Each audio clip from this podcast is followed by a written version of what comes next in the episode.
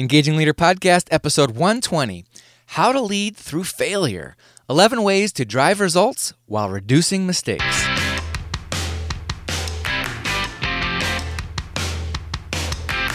Does your leadership inspire trust, passion, and action? Welcome to the Engaging Leader Podcast with Jesse Leahy, consultant, writer, and speaker. Jesse has helped executives engage hundreds of thousands of people. Join us now for principles to communicate, engage, and lead with greater impact.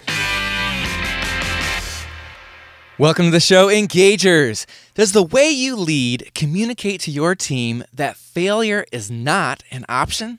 Well, that might sound like a good idea at first, but actually, if that's what you're doing, unfortunately, you're limiting innovation. You're limiting growth and development. You're encouraging cover-ups and lies, and you're breeding more serious mistakes. Now, this is true whether you lead a family, a small organization, or a huge business. The best way to minimize failure is to embrace it with open arms. That actually is a quote from Dr. Ron Friedman. He's the author of The Best Place to Work, The Art and Science of Creating an Extraordinary Workplace. And we talked to Dr. Friedman back in episode 105 a little bit about failure being, it was one of the topics that we talked about. In fact, failure has been a frequent topic on Engaging Leader with our various guests that we've interviewed, not because we all like to fail, but because if you lead a team that is making a difference, well, guess what? Failures will happen. It's amazing how many times in interviewing some of the world's most engaging leaders on this podcast over the years, the topic of failure and mistakes comes up. And how do you respond to them? How do you communicate about failure to your team? And how do you just talk about and learn from them so you can move on and avoid far more tragic errors in the future? Now, we've never had an entire episode that focused on leading through failure, and so it's time to correct that. This here, my friends, is going to be the failure episode. We're going to talk about some stories of failure, and we're going to provide 11 ways to lead through failure that will help your team drive results while reducing more serious mistakes. Where did these 11 ideas come from? Well, I'll tell you what.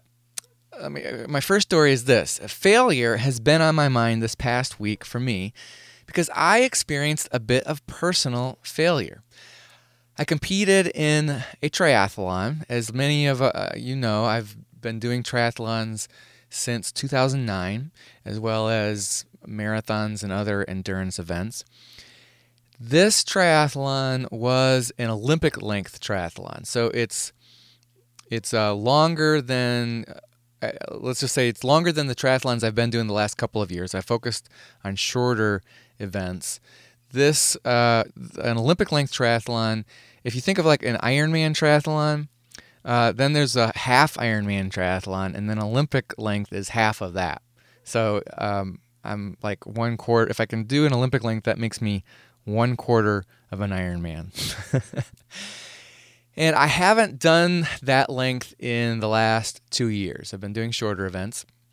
An Olympic length, in case you're wondering, it's about almost a full mile swim, and then almost 25 miles bike, and then about a little over 6 miles run. It's all in kilometers, and I can never remember how long these are in kilometers, but that's the mileage. And I did succeed in my main goal, which was to finish the race. As you can imagine, having not done that length in a couple years, I just thought, I'm not going to set too high of a goal. In fact, I really hadn't been training much for this length, period. So I just thought, I'm just going to be happy if I finish. I won't care what place I get in or anything like that. But I had some other goals besides just finishing. I wanted to have fun, and I wanted to feel like I did as well as I was personally capable of. You know, as your mom used to say, just do your best. Well, I actually failed in terms of both of those. I didn't have as much fun as I would have liked to. In fact, well, I had fun for the first two-thirds of the race. The last third was awful. It was brutal. It was grueling. Why is that? Well, the main reason was it was a very hot day, and the course was very hilly. So it was just tough for me. But I'll tell you what, most of the other athletes, even though it was harder for them, they finished fine and they didn't struggle with it like I did. So I was worse than the typical athlete on the course that day.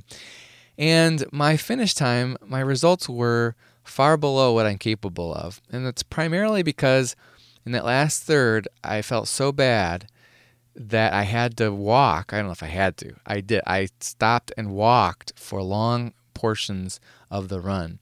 It was a hilly course, and I started walking up the hills instead of running them. So, of course, I'm happy that I finished. I'm happy that I'm blessed with good enough health to be able to do that, and I had the time and capability to experience that event and be out there with healthy people, fellow athletes. That was great. But I have to admit, I did feel like a failure in terms of what I was capable of and in terms of missing that fun that I normally would have at the finish of a triathlon. So I've been thinking about failure, and I came back and thought about all the lessons that I've learned from great engaging leaders that we've interviewed on this show. And I looked back through the archives and was fascinated by how often this topic comes up. It's something that leaders really need to be proactive with and be careful to not discourage failure, but to actually embrace failure. And so these 11 lessons that I have actually learned from this very week, many of them have just been good reminders for me, but actually inspired me this week, came from things that came from little nuggets of past Engaging Leader episodes and blog posts. Number one is to face reality and acknowledge the failure. Back in episode 33, which was called Leading Out Loud, author Terry Pierce talked about this, that it's important for a leader to not ignore failure and certainly don't sweep it under the rug, but instead face reality yourself and also when you're talking to your team and acknowledge the failure that happened. If you do sweep it under the rug, what you'll do is you'll encourage an avoidance culture, sort of a CYA culture, where failure is feared, people tend to blame other people, and what's really bad is that people don't try new things and they don't take risks. And when that happens, some mistakes may actually get avoided, little things, but potentially fatal mistakes become much more likely.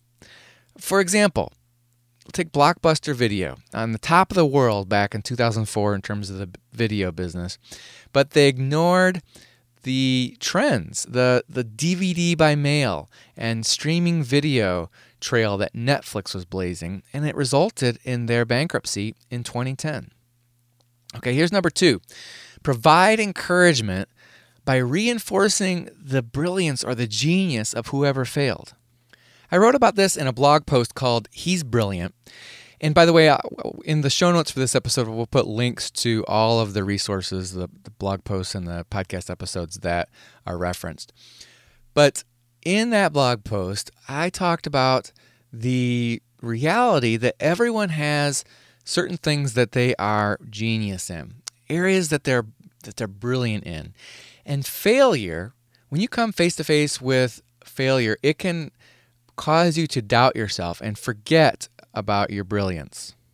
And part of a leader's job is to recognize the brilliance in your people and to remind them about it when they're facing moments of doubt. And make no mistake, failure is a time of serious doubt.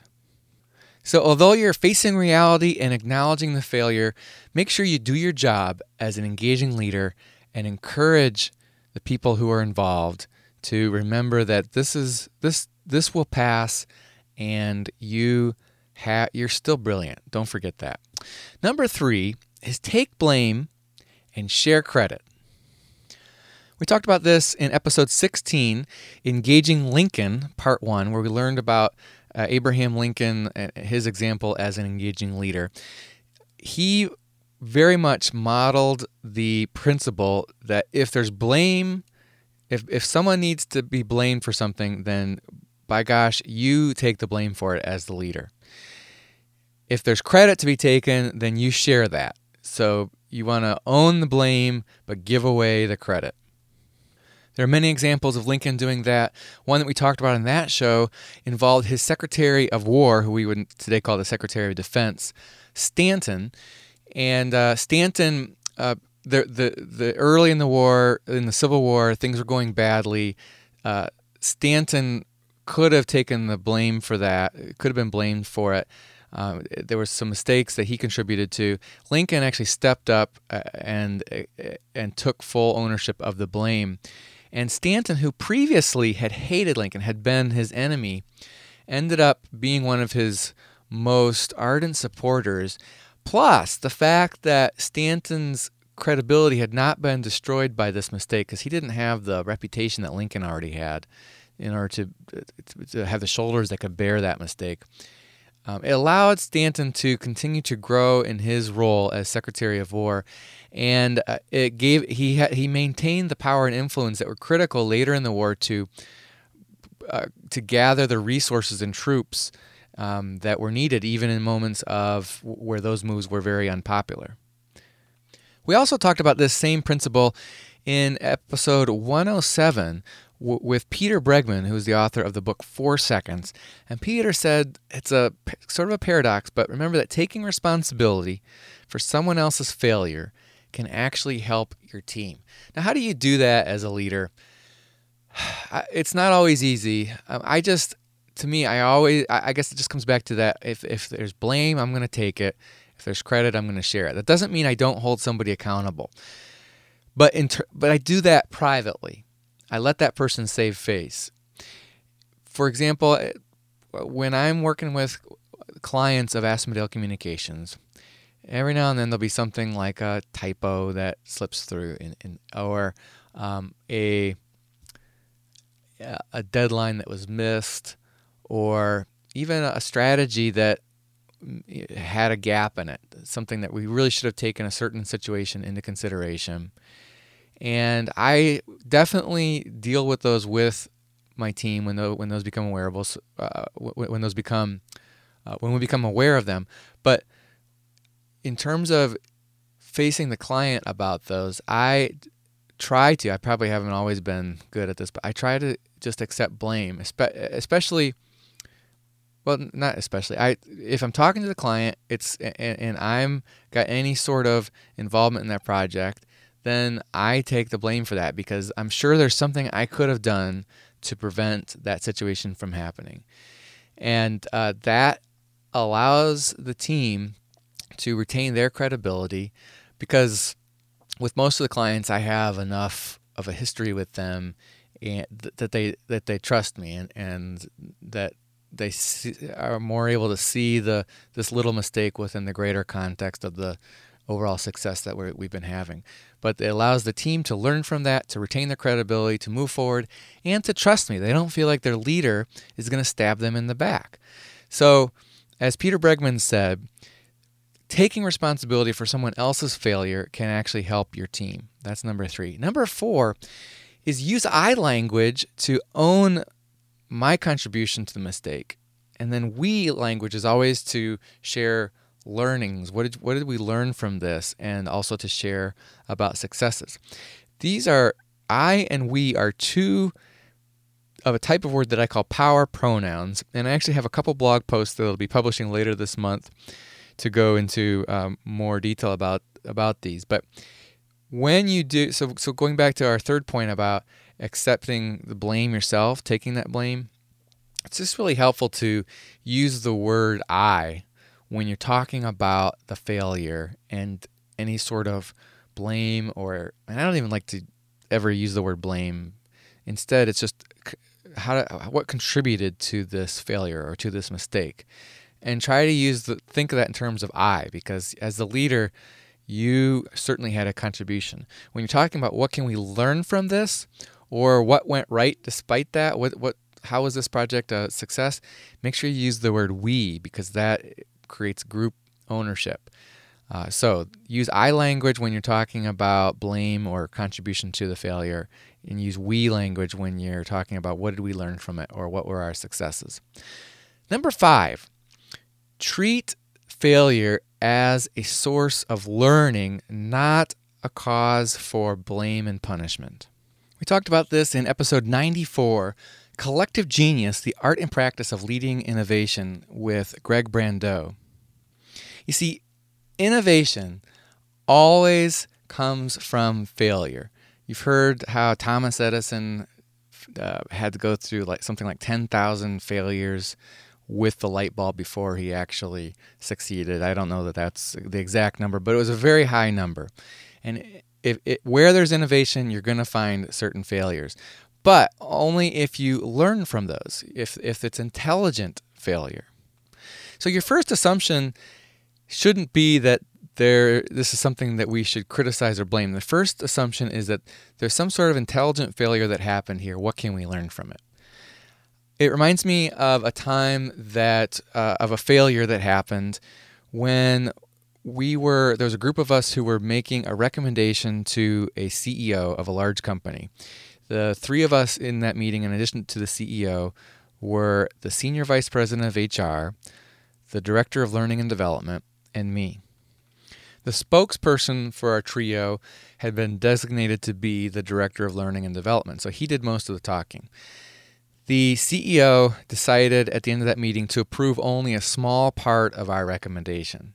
So it wasn't a complete failure, but it was a failure. When the CEO walked out of that room, the three of us looked at each other, and the very first words came from the senior vice president of HR, and who by the way, with the CEO gone, he was the top dog in the room. So what did the top dog say?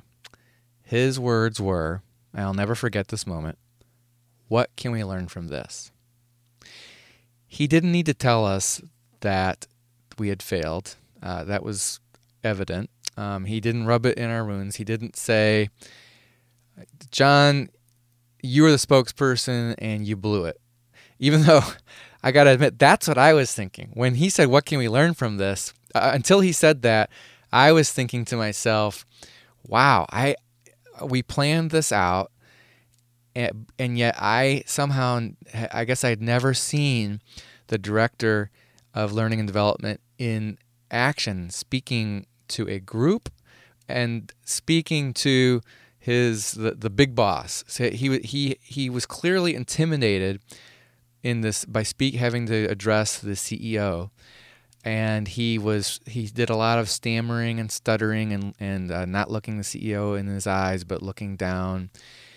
And a lot of those just communicate those sort of common sense communication no-nos, including talking way too long. He missed the power of brevity, which I'm probably missing as I'm telling this story right now. So he went on way too long, and the CEO clearly did not put any trust into the recommendation because of the way it was delivered to him. I mean, we still, at the end of that meeting, we still thought it was the right recommendation, but it was not properly communicated to the CEO, and so he did not accept the full recommendation. But this very engaging leader, this SVP, as soon as he said, "What can we learn from this?" and he said it in a helpful tone, turned that conversation around.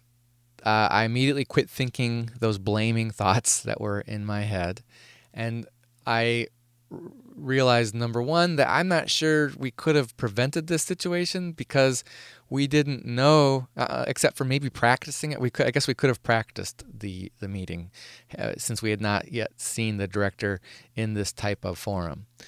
But I started thinking about, why didn't I coach him better? Why didn't I prepare him better? Why didn't we do some kind of practice so we could test this out?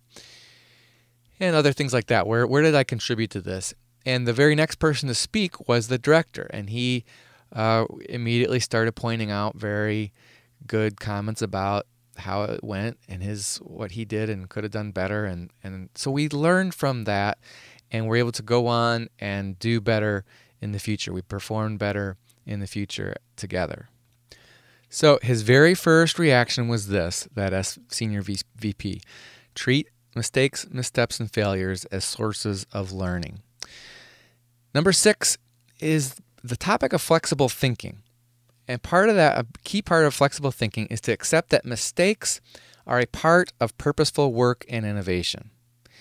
Another way to look at that is just recognize that many types of mistakes will not negatively affect the outcome. And the story I just told, that particular occasion did not end well. The outcome was harmed.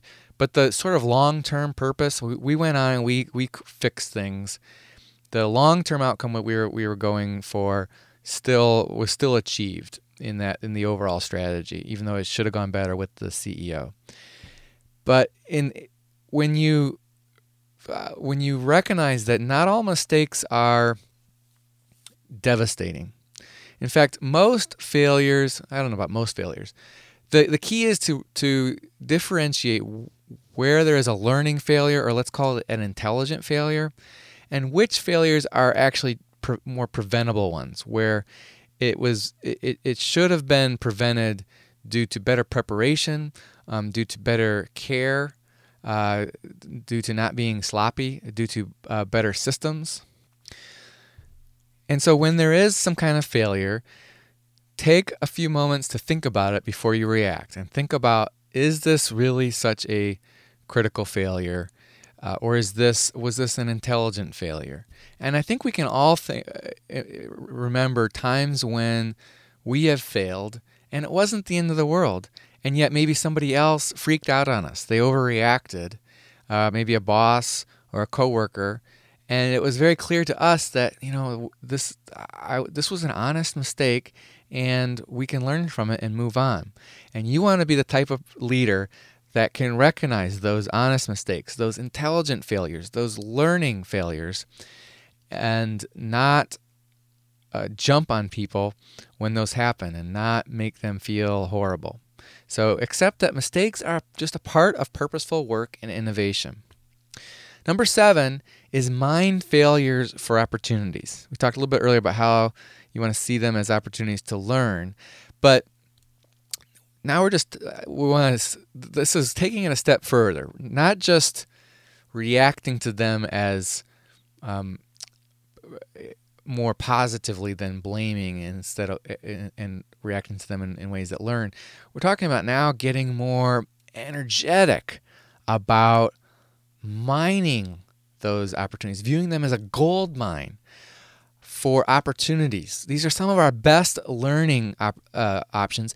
And if we don't have a big enough gold mine, a deep enough gold mine, we're actually going to miss opportunities to learn. So if we don't constantly, I don't know about constantly, that may be overstating it, but if your organization is not continually learning from failures, then they're probably not pushing hard enough. They're probably not taking risks. They're probably not trying new things.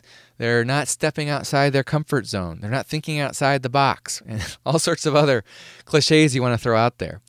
This is the way that Ron Friedman puts it. He says, fearful teams avoid examining the causes of their blunders, making it more likely that their mistakes will be repeated. Failure often contains powerful clues for improvement, especially when the focus is on what can be improved in the future.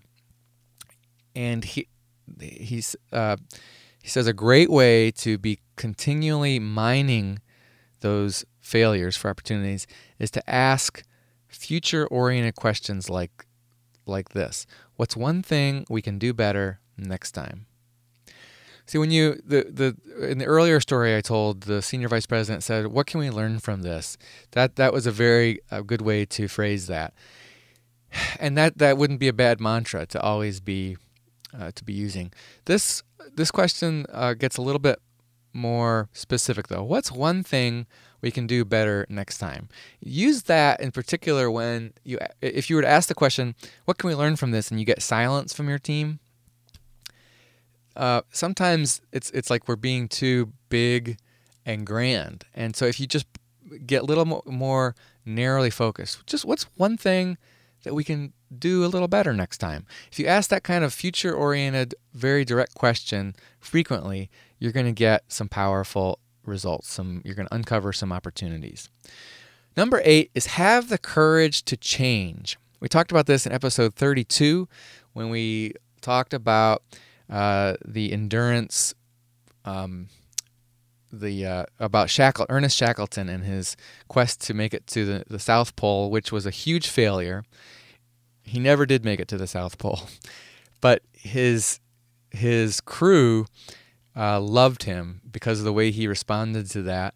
And when asked later, would you rather go with somebody like Amundsen, who successfully made it to the South Pole, or some of the other successful explorers, the crew member said, nah, give me Shackleton every time. He earned his crew's loyalty and trust and even love. A big part of that was his response to the failures that they faced, and they faced many hardships on that trip. But he not only did he respond with grace, he actually had the courage to change when some of the problems that happened were of his own making. And he recognized what he was doing wrong, and he had the courage not just to recognize those, not just to learn from them, but to put a different plan into action. And it ultimately saved his entire crew. They all should have, if you ever heard the story, if you haven't, go back and listen to episode 32. But they all should have died. There was so many opportunities for them to die. It's amazing that any of them survived. And in fact, 100% of that crew survived. And it was due to Shackleton's engaging leadership. Number 9, prepare to not make the same mistakes next time. I talked earlier about there are intelligent failures, but then there are preventable failures. And once you learn from a mistake, it ought to become preventable in the future. I mentioned Amundsen. He was another explorer, the first explorer to successfully lead a team to the South Pole. We talked about him in Engaging Leader episode 31. And a great quote from him is this: failing to prepare is preparing to fail. Failing to prepare is preparing to fail. So learn from the mistakes and figure out, are there any processes or steps that you could do in the future to prevent the same kind of problem from happening? I was telling you about my triathlon experience. And yes, I was out in the heat and in a very hilly, challenging course. But what made a big difference in the failure was this: I made a screw up. I have discovered in the last few years that I sweat a lot. I'm sorry to gross you out, but I sweat a lot. And in a long event like that, sweating, of course, can cause dehydration. But that's kind of obvious. When you're getting dehydrated, you want to drink more water, and so that's obvious. You're thirsty, you drink more water. So of course I do that. What's not obvious is that you're also losing salt, and there's actually a potentially fatal condition.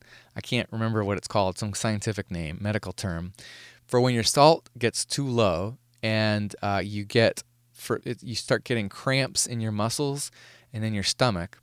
And then it gets to the point where you're dizzy, and then it can get to the point where you faint or even die. I have had that on numerous occasions in terms of the muscle cramps and even the dizziness. And I was experiencing not the dizziness, I was experiencing the muscle cramps and nausea in that last third of this race. So to prevent that, I learned to carry some little salt tablets. A product that the one I like best is called S-caps, little sodium capsules, and I take those about once an hour, or if it's really hot, and I would take 2 an hour. Well, I made it a last. There's another kind of capsule that I will usually take after a race that is calcium lactate, and that just prevents muscle soreness. It's a totally separate issue from dehydration and salt and all that. It's just when you work out really hard, this sodium or calcium lactate can prevent muscle soreness.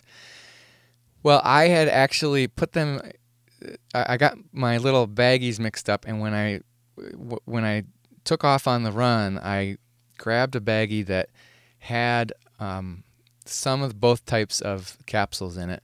And in the race, I didn't realize this until later, but when I thought I was popping sodium capsules, I was actually taking the calcium lactate ones.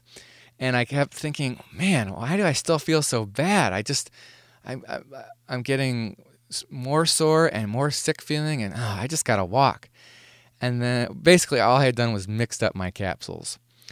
And so how am I going to prepare to succeed next time? I have a checklist that I follow, my pre-race checklist, and I change that checklist to make sure I do not put both types of capsules in the same baggie, and only carry the capsules that obviously have salt in them, and leave the other baggie in my bag for after the race, which is when I want to take those to prevent that soreness. So prepare to not make the same mistakes next time, and I feel much more confident about my next triathlon.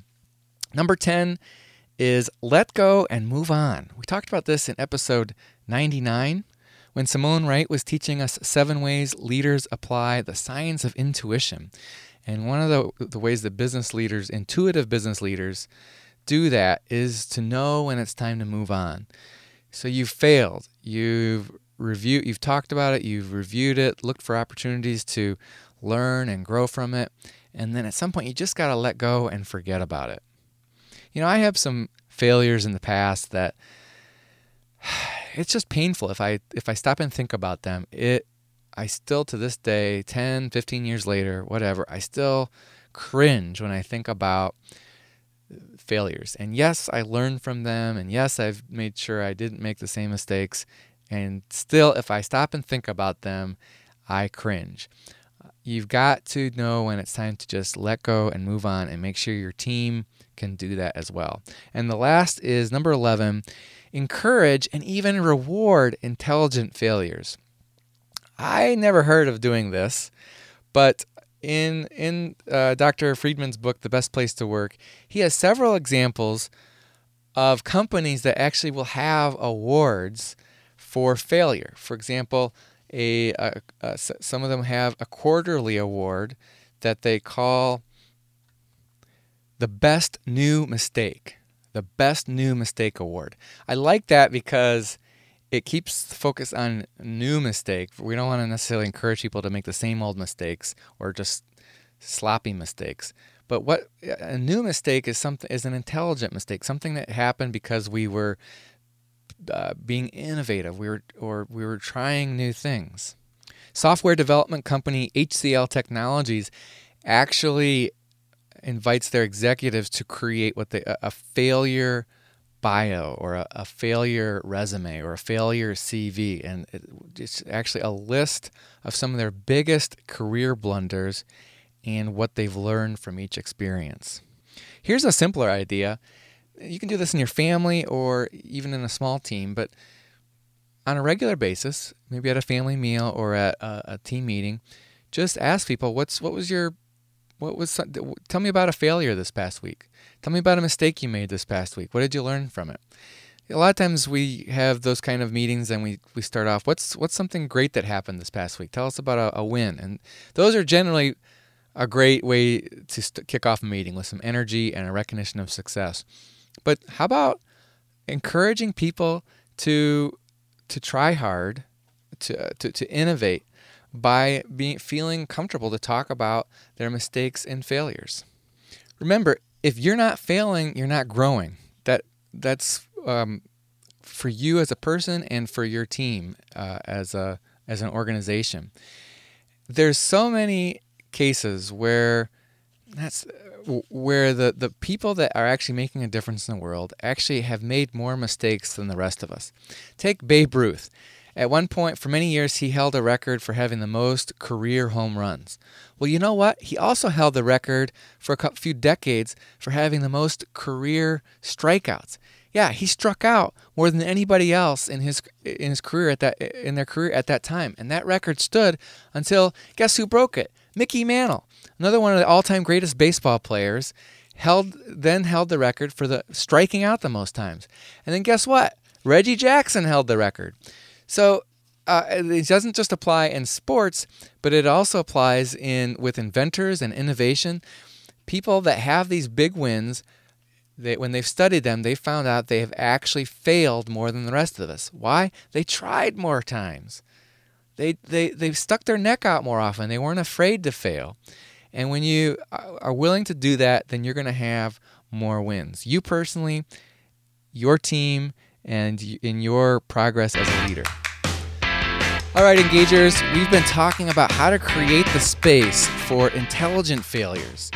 Leading through failure will help your team drive results while reducing serious mistakes. Now, as I mentioned, we'll provide links to all those podcast episodes and blogs that I mentioned on our show notes for this episode, which you can find at engagingleader.com/120 as in episode 120. This is a production of Aspendale Communications, a consulting firm that specializes in workforce communications. My colleagues and I partner with mid-size and large employers to attract top talent, engage employees, and deliver superior business results. Find us at Aspendalecommunications.com. Our thanks to Joe Sherwood, our producer, Tom Hitchcock, our programming director, Cecily Leahy, our web intern, Rick Tarrant, our announcer, and Max Brody, who composed our theme music. Until next time, remember, in the 21st century, the real movers and shakers aren't just leaders, they're engagers.